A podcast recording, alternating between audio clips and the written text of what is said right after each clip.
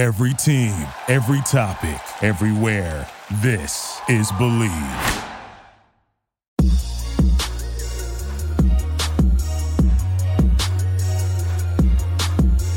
Hello, hello, hello, and welcome to Bleav. That's B L E A V in Lions right here on the Bleav Podcast Network. I'm your host at Javanaugh87, Jack Kavanaugh, and I understand that it might be hard to believe in the Detroit Lions right now. We're sitting at 0 and 8, but I also want you to understand that I am joined once again by the governor, the 63rd overall pick in the 1987 yeah. NFL draft by the Detroit Lions, a Motor City legend, a three time Pro Bowler, former All Pro, a man with 32 and a half career sacks, Mr. Icebox himself, Jerry Reckenball. How's it going, Jerry? Man, everything is good, Jack. I, I, can't complain about what's going on in my home, but I'm sure some of the Detroit Lion players and coaches right now just not feeling too good. They got a lot on their mind, I'm sure. That's how I'm feeling too. The personal life is good. You know, I get to talk with my buddy Jerry. Life is good, but unfortunately not so good in terms of on the field product right now. Yeah, tough. It's tough, but you know what's not tough is betting online at betonline.ag. Spend some money this weekend. I hope you didn't take the Lions because I know I did, and I lost a little bit there. I, I, I did, and I, I took a loss you know. But hey, bet online, you know, still the best place to place your bet and stuff. College football, basketball, baseball, all. You know, we're also hoping that the Astros do a little bit better and finish these things out. But I tell you, the lines themselves and stuff, we hurting. We're hurting real bad. The good news is, I think you mentioned you were take, put, putting a bet down on SMU, and they stomped yep. Tulane, so you can feel good about that at least course. go Mustangs and go to betonline.ag. They are back and better than ever. A new web interface for the start of basketball season, more props, odds, and lines than ever before. Bet Online remains your number one spot for all of the basketball and football action this season. So head to the new updated desktop or mobile website to sign up today and receive your 50% welcome bonus with your first deposit. Just jo- use our promo code BLEAV50. That's B L E A V 50 to receive your bonus. From basketball, football, baseball postseason, NHL, boxing, and UFC, right down to your favorite Vegas casino games. Do not wait to take advantage of all the amazing offers available for the 2021 season. Bet online is the fastest and easiest way to bet all of your favorite sports. Bet online where the game starts. And I almost wish this game didn't start. Lions lose 44 to 6. Went into halftime down 17 nothing too. That was manageable give up 21 points in the third quarter. Detroit doesn't get on the board until seven minutes left in the ball game. That was terrible. Both teams were playing their backups at that point. Nice to see Jermar Jefferson get his first career score, but outside of that, how are we feeling?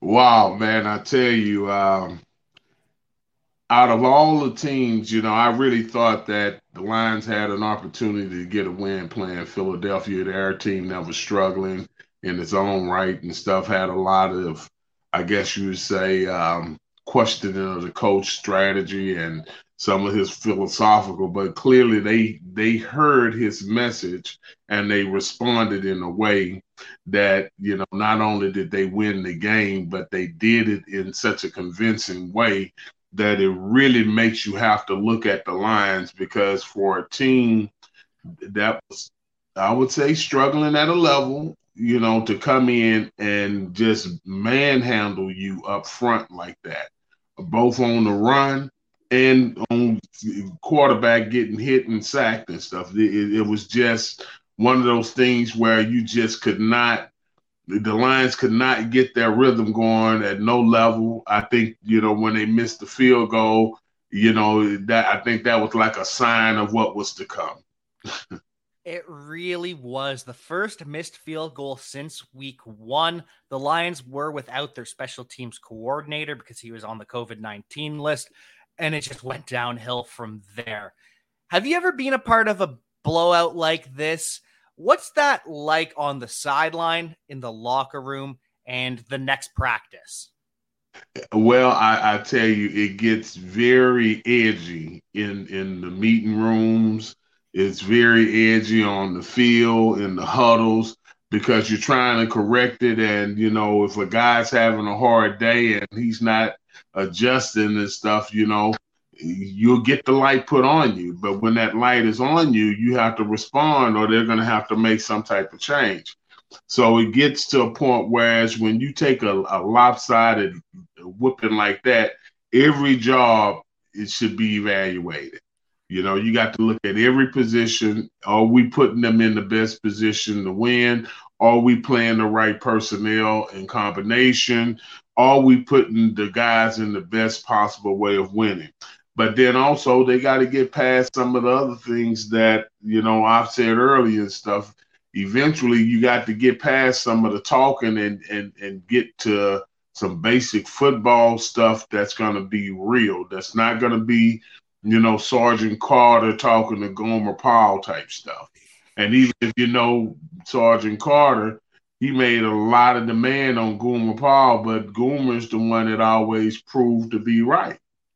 So it was coming from the opposite end. So maybe the coach might want to start listening to if the players have some adjustments.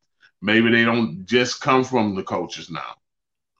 And you talked about getting back to basics, something that clearly the Lions need. They only had 11 completions, they as in the Eagles, only 114 yards passing. And that's because they ran all over the Detroit Lions. 236 yards on the ground. And this wasn't even about leaky tackles like you've talked about in the past. They were getting full on juked by Boston Scott and Jalen Hurts, not even making contact. The one that drove me the craziest was third and 12. Jalen Hurts drops back into his own end zone. They get a little bit of pressure on him, skirts up the middle, 20 yard gain. And yeah. that painful, painful, and no push from the D line, bullied by the Eagles offensive line. And Michael Brockers came out after the game, said he does stand by Dan Campbell and that the coaches can't want it more than the players. What do you think he means by that? And is there anyone he's particularly calling out or just the team in general? Well, you know, let, us just say this, you know, you know, as a player, he should rally and players should rally behind the coach. But he also has to make sure that himself, you know, that he's carrying the torch, that he's doing the thing that's necessary for the team to win. When you start taking a position because you see sometimes when a player will come to the defense of a coach and it might be seen as you know um, i'm not going to say a conflict of interest as much as it is a player has to be careful he could lose a lot of respect in the locker room you know but then at the same time, you want everyone in the room to have each other's back. So he's doing in that regard what he should do. Um, you know, the way that the lines, I'll tell you how I knew that it was bad. When Jalen Hurts is actually running a running play. All right, now think you know, Lamar Jackson, Jalen Hurts, they all got a little mobility. But when you actually running a play and you're going to put your quarterback at risk, that means you're comfortable. You know, so they were comfortable in what they were doing. and they were comfortable letting Jalen move around in the pocket to the point that he got a lot of big runs. But he had some design runs where his options either give it to the fullback or to the back that's in the dive, or take it to the corner. A couple of times, it was a full. He was taking it to the corner, no dive, no anything. He would had no no actually decision that he was ever going to hand that ball off. And when that's happening, that means that the quarterback can get to the edge, and that means lose containment. So I think, you know, it's some of the things that I've seen, even from a physical side, they made the guy Sweat look like he was Reggie White. You know, mm-hmm. he ran through two guys, the tight end, which I felt, you know, really didn't, you know, put forth the necessary effort to chip him. You know, really, you know, it's just one of those things. They they they look bad in a lot of ways, and and and really not trying to rag on them, but you know, it was some bad football out there, and they wasn't hustle. I didn't hustling. I didn't like the fact they were doing a lot of standing around, pushing, and everything. I, like you said, we don't want to rag on the Lions too much, but we have a job to do. We've got to talk about it. Yeah. And there, there were times where there was instant pressure up the middle. So Goff just gets that those happy feet. He starts sprinting backwards, and then there's no way that Penei Sewell can stop the guy getting around the edge because he's now 15 yards deep. You can't stop a freak athlete like that getting around. And so it was just multiple levels of bad football at times. Yeah. Nice to see Darius Slay. I suppose he got a touchdown in his uh, former home stadium. Avonte Maddox, too. He's the one that forced the fumble on DeAndre Swift. And talk about DeAndre Swift. That was disappointing performance from him, to say the least. Do you think part of that was missing Jamaal Williams to get everyone fired up before the game? No, no. I, I I think that it really came down to Philadelphia's defensive line handled the, the line the the Lions line, and Swift really couldn't get started in that way, you know. And when you looked at, if you go back and look at the game, you will also see that when the Lions running backs were getting tackled, it would be four Eagles on him, and it'll be four Detroit Lion offensive linemen standing up around the pile. You know, and that if you're bodying somebody and putting your pads on them, your contact is going to go until the whistles say stop. But when it was stopping, they had already stopped before the play stopped. And that, you know, is a telltale either they were tired, but they look they look very uh lethargic and one of the know? things that I noticed was the Eagles, they traditionally don't blitz their linebackers a ton. They usually try to get profes- pressure with four. They mixed it up. They were blitzing the linebackers, and the Lions just had no counterpunch for that. They were getting clean shots at the QB. Is that because Frank Ragnow is gone and he was making the calls at the line? Now some the rookie has to, or Jared Goff has to. How well, yes, well, at, at, any point that you have a veteran center that's been your field general, you know, outside of the quarterback, the center is the field general. He's the one going to get the protections going in the right direction. He's going to want to identify who they think is priority from the inside out.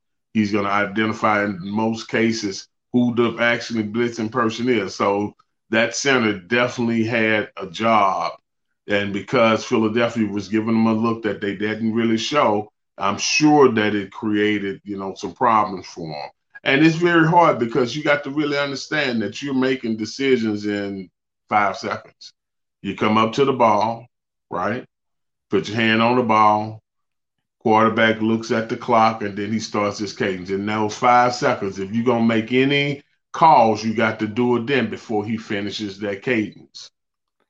And one of the one of the other things with the Eagles linebackers, they healthy scratched Eric Wilson, who had been a starter for them, and they went with some younger, more athletic players, which probably hurt as well. And maybe that's something the Lions need to start thinking about is injecting those young players who aren't going to stand around the pile because that's embarrassing. And that's what Lomas Brown had to say after the game. He does the post game uh, content on the Detroit Lions YouTube page. And he was saying it was embarrassing, especially with it being Alumni Day. Yeah, yeah, yeah, and and and to get a lump in like a lump like that on Alumni Day and the honoring of Chris and stuff, you know, yeah, yeah, that that that was that wasn't what we called a good look. no, and I have to imagine that's one of the reasons they scheduled Alumni Day and Chris's induction for this week is because they thought they could get a win, and that was not the case. Yeah, yeah. Well, no, the, the alumni day, just so you know, um, it's actually decided before the season what game is going to be. So before they play the first game, they give us a date in October. It is always in October, though. It's one ah. October, and so you know they could have been, you know, six and one. You know what I mean? But I just feel that right now. Um, they got to do better than rally the troop. You know, they got to have some heart to hearts. You know, everyone has to do what we call get butt naked. You know, and I'm not talking about literally butt naked. I was gonna let you finish it. I wasn't gonna push you on that until you. I, I just want to be clear. Sports world, men, ladies, kids, what I mean when I say that is that let your natural emotions come to the top so everyone will know how you feel.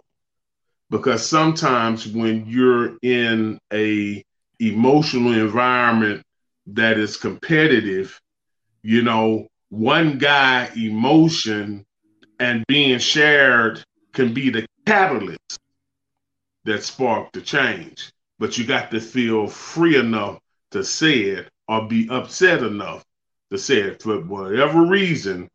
There, the leadership with the players has to grab the bull by the horn right now, and either out of anger or necessity, someone is going to have to shake the room. Then, from a coach's standpoint, I think the coaches are going to have to not give it's like um,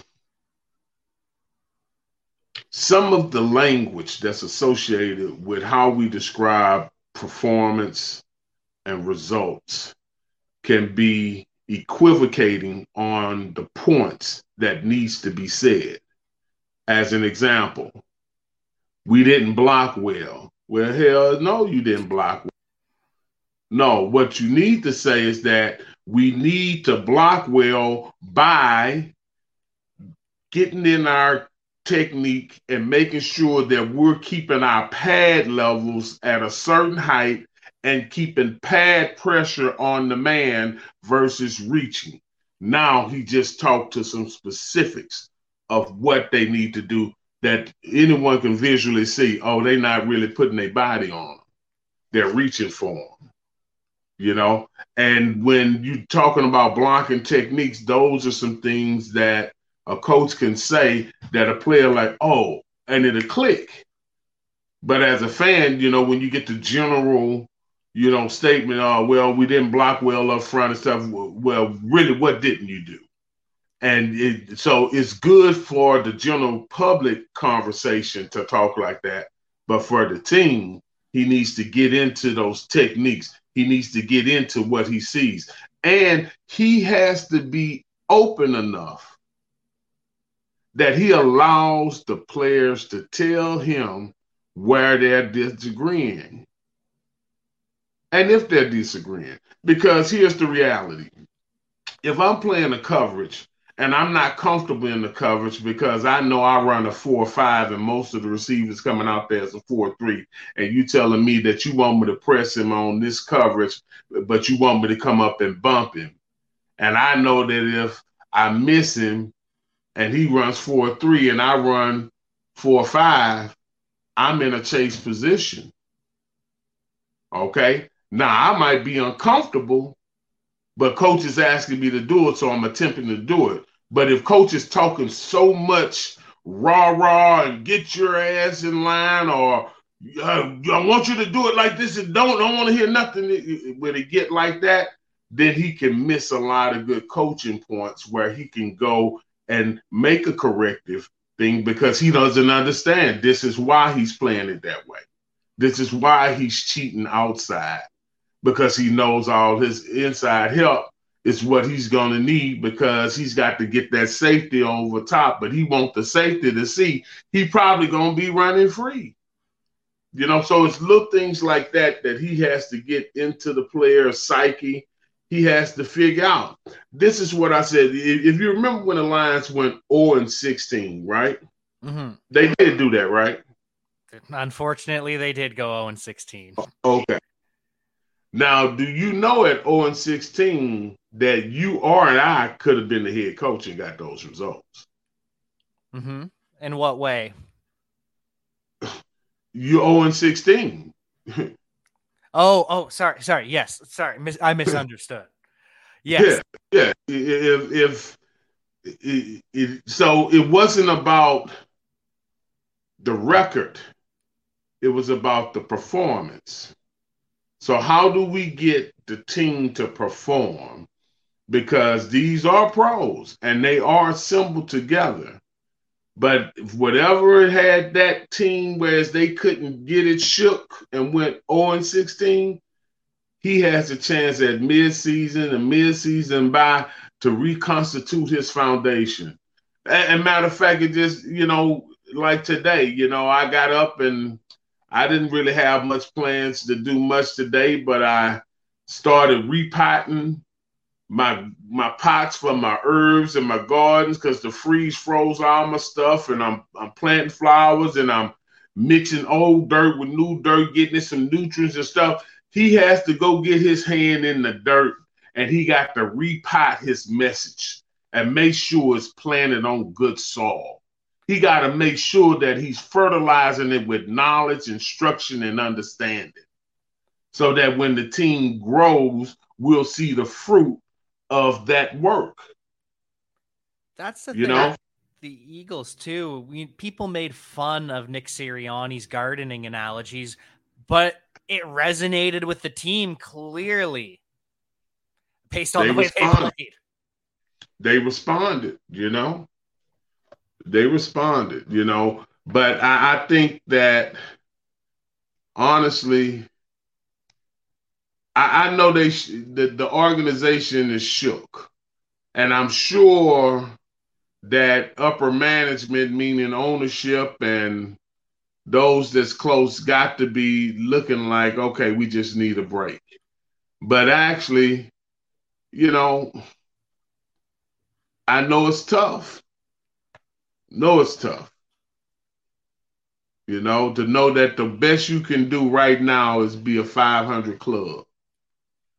Mm-hmm. That's the best you can be.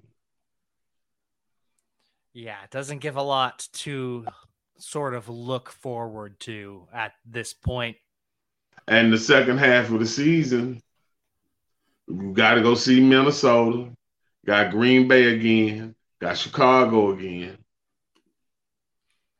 I've got the Cardinals. Got the Seahawks with Russell Wilson back healthy.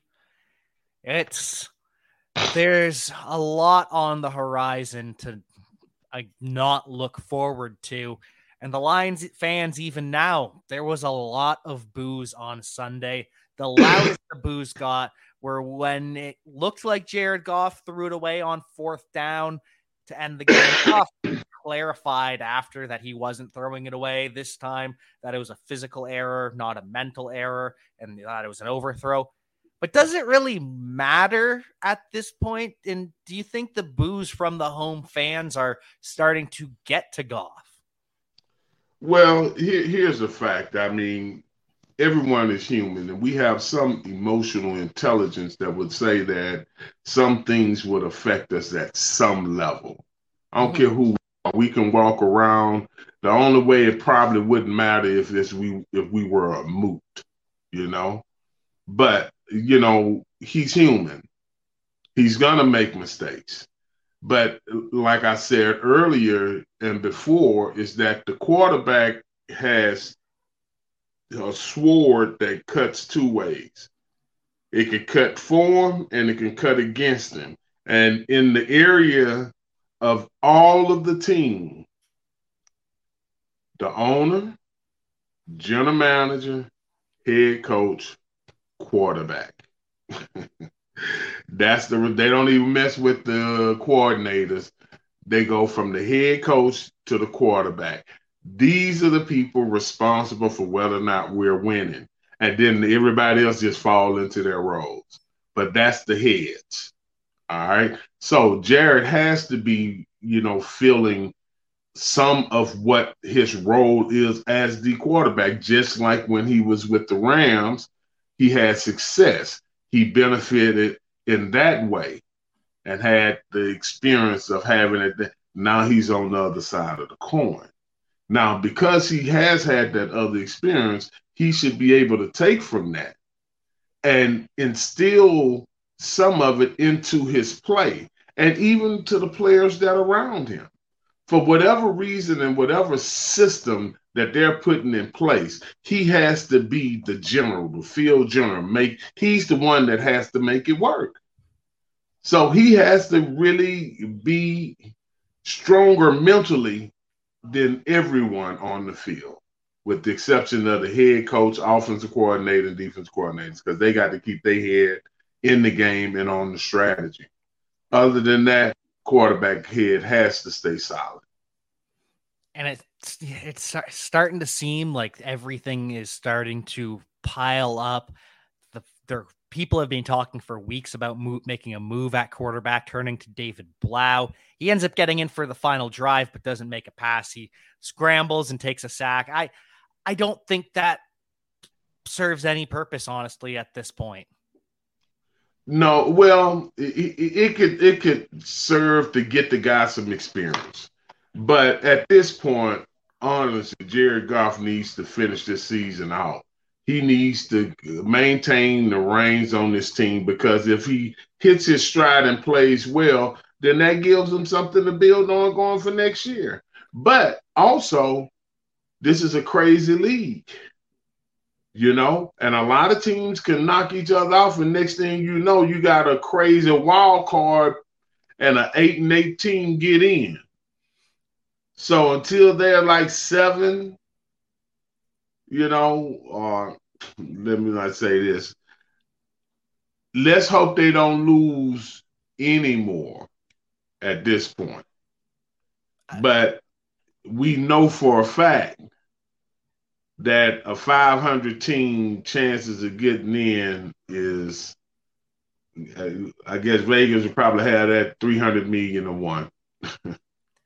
when you look at it though it, it's it's still possible because with the seventh game we've got the packers the cardinals the rams the cowboys and the buccaneers they're all locked in saints now they've lost Jameis Winston, they're iffy in that six seed. And the Panthers at four and four are in that seven seed. So if something can snap this bye week, if they can go on a run and get things right at in just somehow, it could yeah. end up being interesting, at least. Well, it's going to be more than interesting if any of that happened. That means that everybody fell off.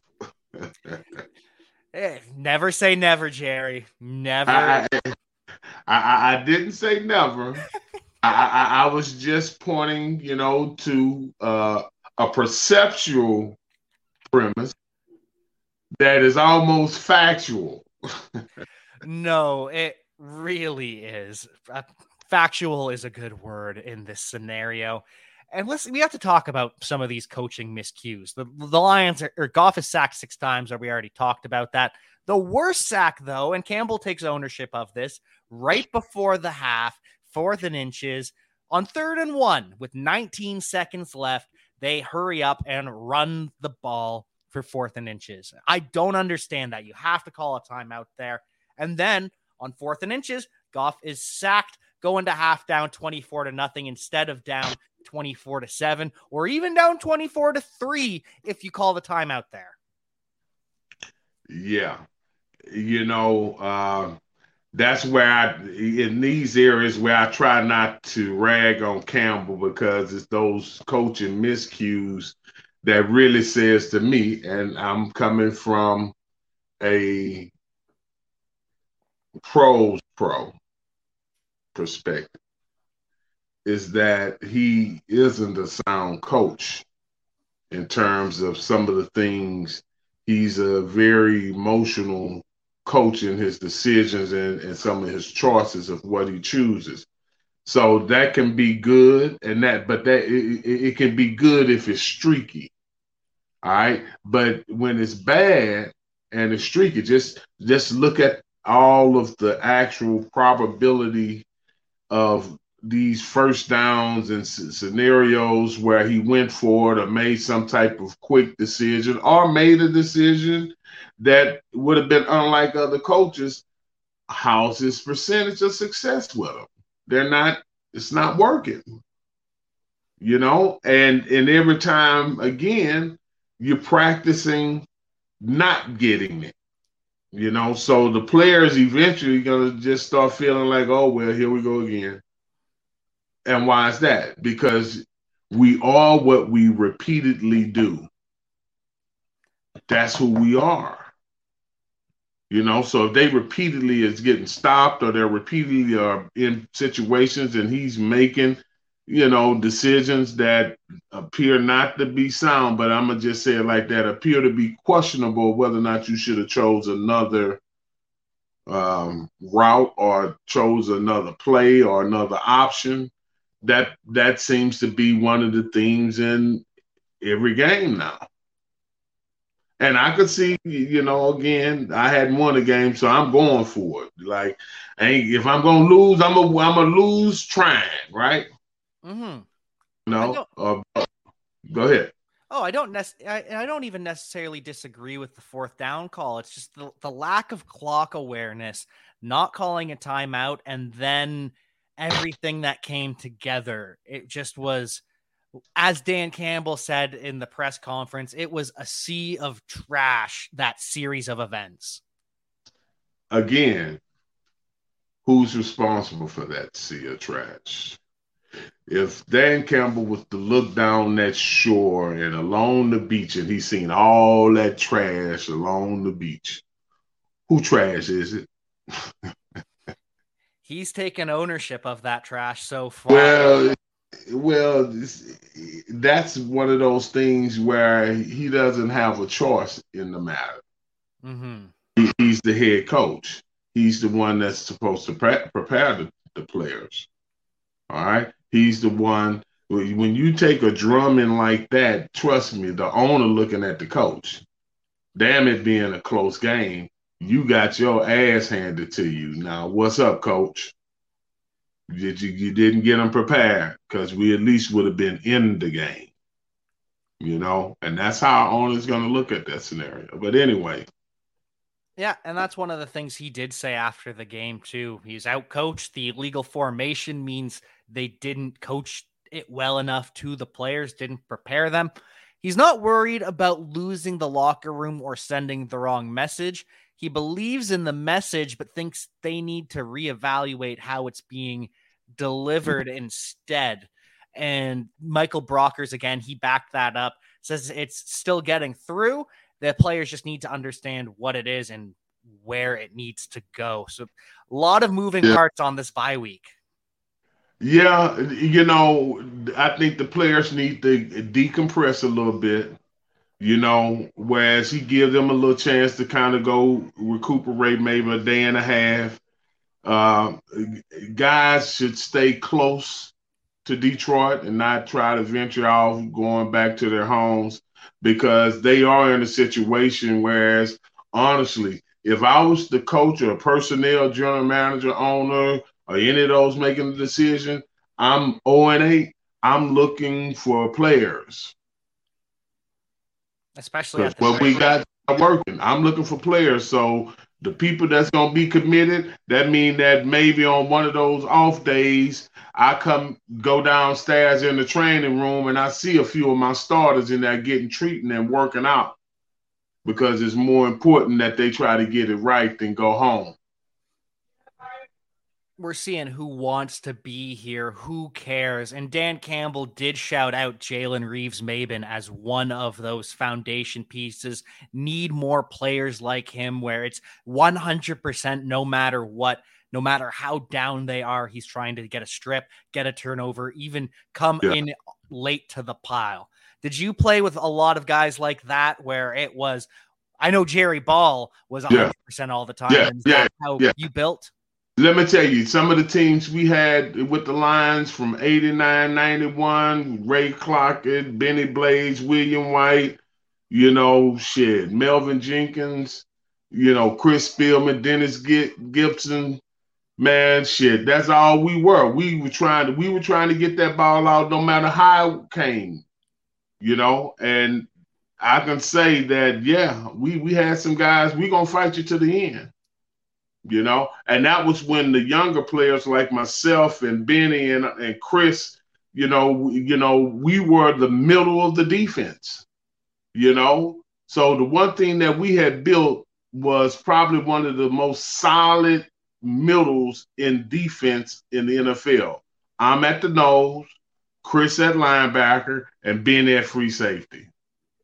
All of us all pros every team that when you're trying to build a team, you start with the middle because the shortest distance to the goal line is straight ahead. So you want to defend your middle, just fundamentally.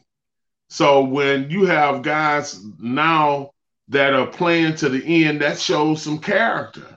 We were those type of teams. We was three and 13, four and 12 and stuff, and learning how to win, learning how to compete, learning how to be be on that field and keep our head up. Whereas, like, it don't matter what that score, I'm about to bust you in your mouth.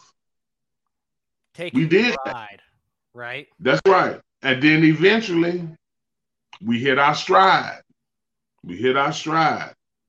And then in November and December, there were no teams had better records than the Lions in November and December when Wayne Fontes was our coach. Check that out. Go check it out. You know, he had us ready in the time it he had our team peaking at the right time. And that's, you know, kind of what these guys got to find. They got to find what their plateau is from a peak. Because right now they other teams are going to be getting better, so they're going to need to step on their gas this this week and and play some catch up. Who are you looking to to spark that and be a catalyst for this breakout that we need to see, even if it's just slight improvement? Who needs to step up on the field and in the locker room? You know, it's very hard for me to to really pinpoint, but I'll tell you by positions those that teams look to these positions for their captains and for their, I guess you say, uh, messaging. A quarterback would be one. Of course. Uh, an offensive lineman that would have enough strength to talk to the whole line, meaning when I say strength, I'm talking about that his word holds. Mm-hmm. See, there's a lot of good men in the NFL, and then there's some bullshit guys too. And if the bullshit guys are putting forward the message, you got to look at that like, okay, what's your angle? Mm-hmm. All right. Now, if you get you an offensive line where everybody has the same mentality and everybody's, you know, competing at the same level, now you got something. So now the one guy, when he speak, he know he got his his guys and his brothers back. On the defense, it's the linebackers. But then on the defensive lines, the defensive lines got got to give that linebacker crew and the secondary the confidence of knowing that hey, you handle that on the back end, and I'm gonna handle this on the front end.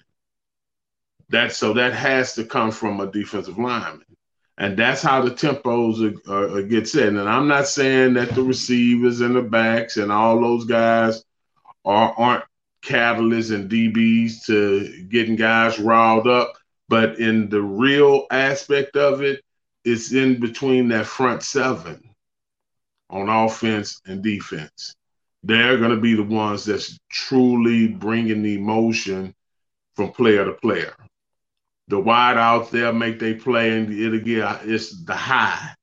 You know. Now you do have some guys that's like some flat dogs, like um, shit, the boy that uh, played with not boy man that played with uh, the Steelers, Hines Ward, as an example. You know, there's a guy on the offense side that's a receiver that damn sure could have been a linebacker.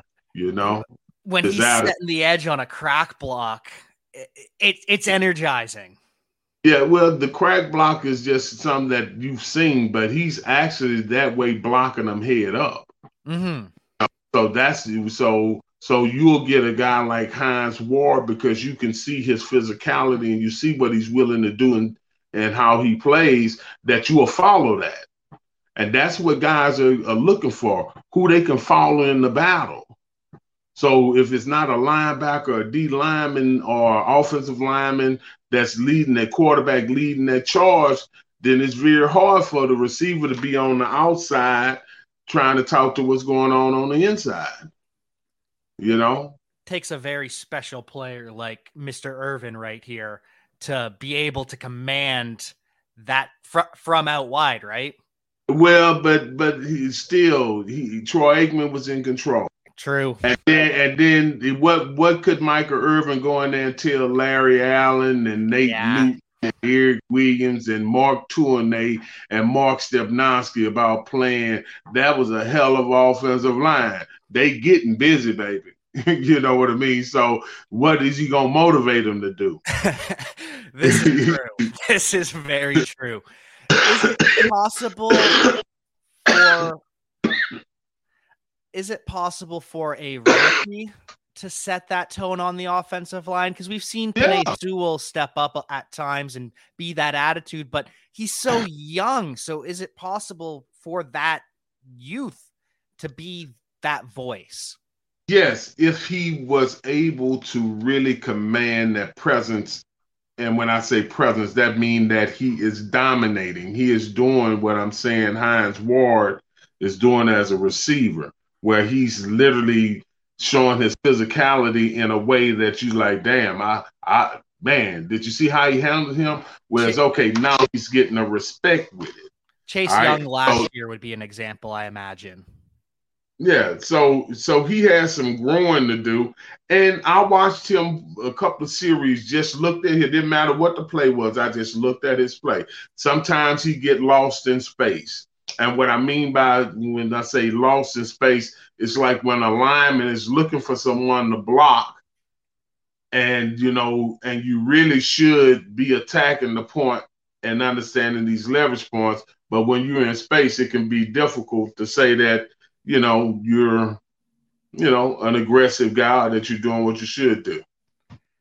Thinking too much and playing too little would be a good way to put it. Mm-hmm. So yeah, well, they, it might not even be thinking too much as much as it is. You know, he's in the pro game. and so we you've talked about how Chris Spielman was a big part of that foundation you had where it was the core, the nose tackle, the linebacker, the safety. And uh, we, have got to go out on a high note, I suppose, or at least discuss some positives of this. So, Chris Spielman, 19th member of the Detroit Lions Ring of Honor. Did you have a chance to watch any of the ceremony from home, or have you talked to anyone that was there? No, I have not. You know, I have not. You know, I wished I would have had an opportunity to be there you know, and um, it's a good thing. And so I saw a video they addressed the fans at halftime, and Chris said that he's being given a second chance to do his best to represent the fans and give them what they deserved. Promised in the very near near future, we will all get what we want. And Lomas Brown spoke to that after the game, felt the conviction in Chris to turn it around, but like you've talked about, is conviction enough? Yeah, you know,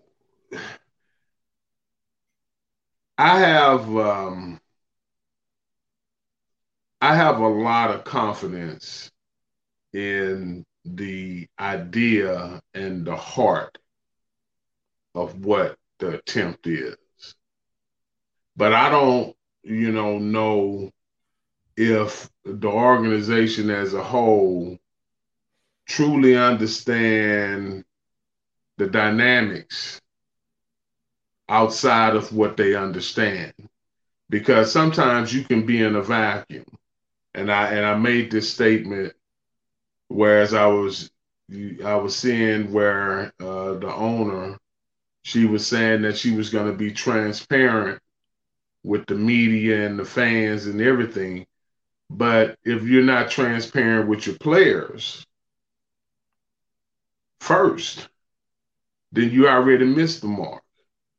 Because you will go outside and expose everything outside to everybody, but you won't come inside and be transparent with us of the direction. Now, I'm not saying she didn't come in a meeting and say, hey guys, we want to win and things like that. I'm not talking about that. No, I'm talking about those decisions that they're talking to Chris about. And say, well, why would they talk to those guys, talk to Chris about or, or to the players about that because they're players too. And Chris comes from a different era. And some of what Chris' style of play is more like Matt Millen. Chris' mindset is more like Matt Millen. That don't fit modern football. Now we can get into the debate and all that. Look at it. Fact. you know, you don't see nobody have no coach with a raw raw. These coaches are respecting the players a lot different than our era. See, back in the day, it used to be you were privileged to play football. So if you're going to have this job, then you're going to take my nonsense. But now they pay the players so much money that the player don't have to take that. And a player can be set for life up front. Okay, which means they have more control now. So you have to, as a management team, you have to, as an ownership, and you have to understand that, yeah, you may have owned this team 40, 50 years, and you know the history of what this team been through, but the sport has evolved and it's continued to evolve and it will always evolve. You know, so it's just important that, you know, um, and some of the things that the Lions choose to do that they don't really paint themselves into a box where a fan or a player could say, why does one thing fit this group but don't fit that group? You know, and that's kind of what happens with some of the decisions that are unspoken within the organization because there is no transparency. You know, and again, you know, we don't we're not there every day. We don't know all the things that are being said. We don't know the things but we do know that there are some things in modern sports that in some areas the lines are very antiquated. Very antiquated, you know. That's Absolutely. just true.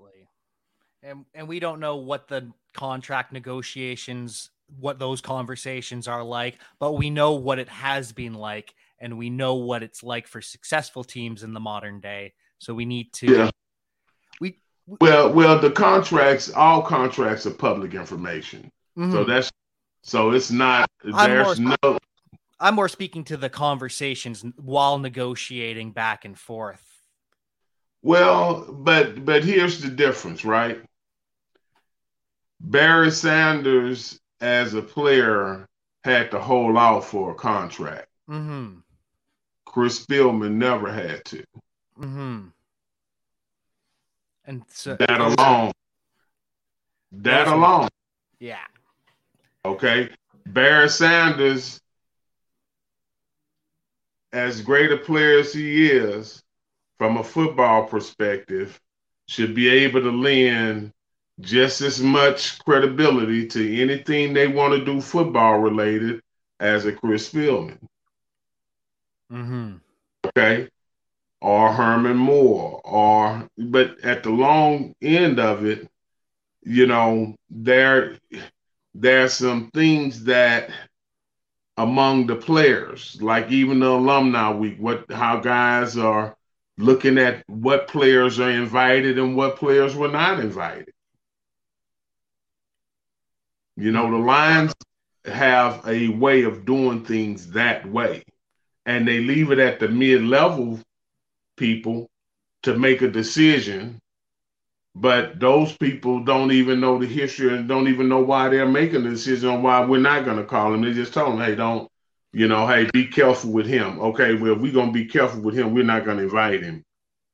But he should be here, you know. But you take a guy like myself, they'll say, "Be careful with me," but they'll be want them to be careful with me, like I'm gonna bite their hand. No, I'm gonna tell you the truth. Don't ask the question if you don't want the truth.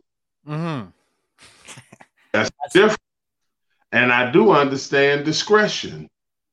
Okay, but if I lie to you, and you know that I'm lying to you, Will I ever be able to come back and reconstitute that I have integrity?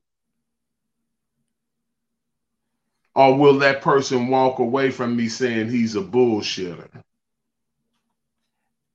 Exactly. To eliminate that, I just speak to the truth. And it's a good way to be, and we appreciate you for it. I think it's where everybody should be, you know. And if you ain't got nothing good, to say don't say nothing. That's what my parents told me. So I be quiet a lot, but I'll tell the truth. Anyway, I we believe.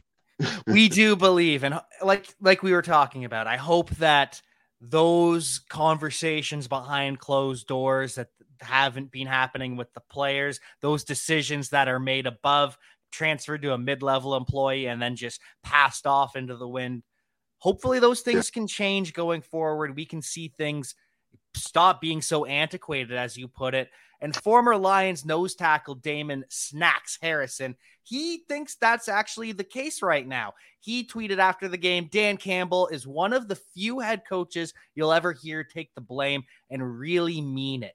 It'll take a couple of seasons to undo what was done, but the players will respect him. And Lomas Brown also said that Dan Campbell took too much of the blame. It's it's tough to say about that. It was a trash sea of trash, like we talked about. But what do you think about what Snack said, where if they can undo what has been done, if they can undo that poor communication and start doing things the right way, will we see a difference in Detroit? Well, here's the one thing about it, you know, like they tell you, don't throw, you know, good money at bad money. You know, mm-hmm. trying to take something, or if you break a, a, a, vessel that holds a liquid, even if you glued it back together, it's never the same. The one thing that I don't think that they can afford to do is actually go back and try to fix what's behind them. What they have to do is study history, look at the things that they've been doing good, build on those, the things that they don't do so well, understand why. Is it a personnel issue? Are we overmatched? Is the scheme flawed? Does the scheme and the player personnel match to where we can get the most out of it? So it's a lot of things that they have to evaluate, but I do think this. I think that they got as good a chance as anybody as long as God keep giving them a day to wake up. They got a choice and a chance. It's professional football. Anyone can win on any given Sunday, except for this Sunday because the Lions are on a bye. So, one final question, though, about Snacks Harrison. What do we think about him and his playing career? I think he might be one of the best nose tackles in the NFL after Vince Wilfork retired. Is he up there in your mind? Yeah, he was a solid player. You know, it's again, you know, the nose, the way that people judge it might be a little different than how I would, you know, because I know what the techniques are and what they're being asked to do. But he was a solid player. Yeah, I a solid player and a great quote as well, much like Yeah. a Jerry Ball, where his quotes in the media were always legendary and still are to this day. Sometimes, sometimes.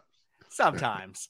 From time to time on this podcast, on the Bleav in Lions podcast. And so before we head out here, any fragrance recommendations? I'm assuming there's no Dark Rebel for Dan Campbell. There's no King for DeAndre Swift and no Allure for the team.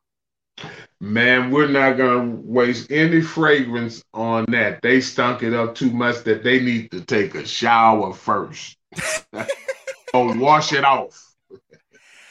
It's like the kid in elementary school that instead of showering just covers himself in Axe body spray. That's Yeah. that's what we'd be doing here, and we can't afford that. I'm Well, saying this, this is their look.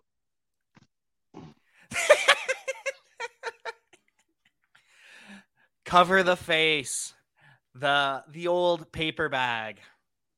Hey, Dark rubber. they, uh, I tell you, man, I, I believe that, you know, these growing pains can have some benefit, though. You know, if you look at the Cowboys, the Cowboys was just like this. They was just like this, taking them lumps, and then two years later, they in the playoffs. That third year, they didn't won everything. And next thing you know, in those six, seven years, they ran out three championships. That's something to aspire to be. And even with the Cowboys last night, they won with a backup quarterback. It seems like they might be turning it around in Dallas as well. You can always turn it around in the NFL. Unfortunately, though, I don't think we can turn it around and give anyone a PB and J play of the day or Nah. Jerry's baller of the weekend. I don't think we can give that to anyone at this point. Nah, nah, not no lopsided win lo- loss like that. You know, we gonna keep that in the bag. I think we have to. And I think before we head out, we have to make sure we get those pluggables plugged. So make sure you follow at Jerry Ball 93 on Twitter. And is there anywhere else that we want to plug and give our attention to, Jerry? Hey, just like, subscribe, and leave a comment. It helps us with our algorithm. And stay tuned because we got a lot of good things coming forward. And on Thursday, we're gonna have a special guest. Ooh, a special guest on Thursday. I cannot wait. So make sure you tune in to the Bleav Podcast Network. Make sure you check out the YouTube page and you follow us at Bleav in Lions on Twitter and on wherever you get your podcasts. We're everywhere. So with that in mind, you ready to break it down, Jerry? Yeah. One, two, three. You We gotta believe. You got me. I believe, I believe, I believe. I love the Lions. Say it with me. I love the Lions. I believe, I believe, I believe, I believe, I believe, I believe. Thank you for listening to Bleav. You can show support to your host by subscribing to the show and giving us a five star rating on your preferred platform. Check us out at Bleav.com and search for B L E A V on YouTube.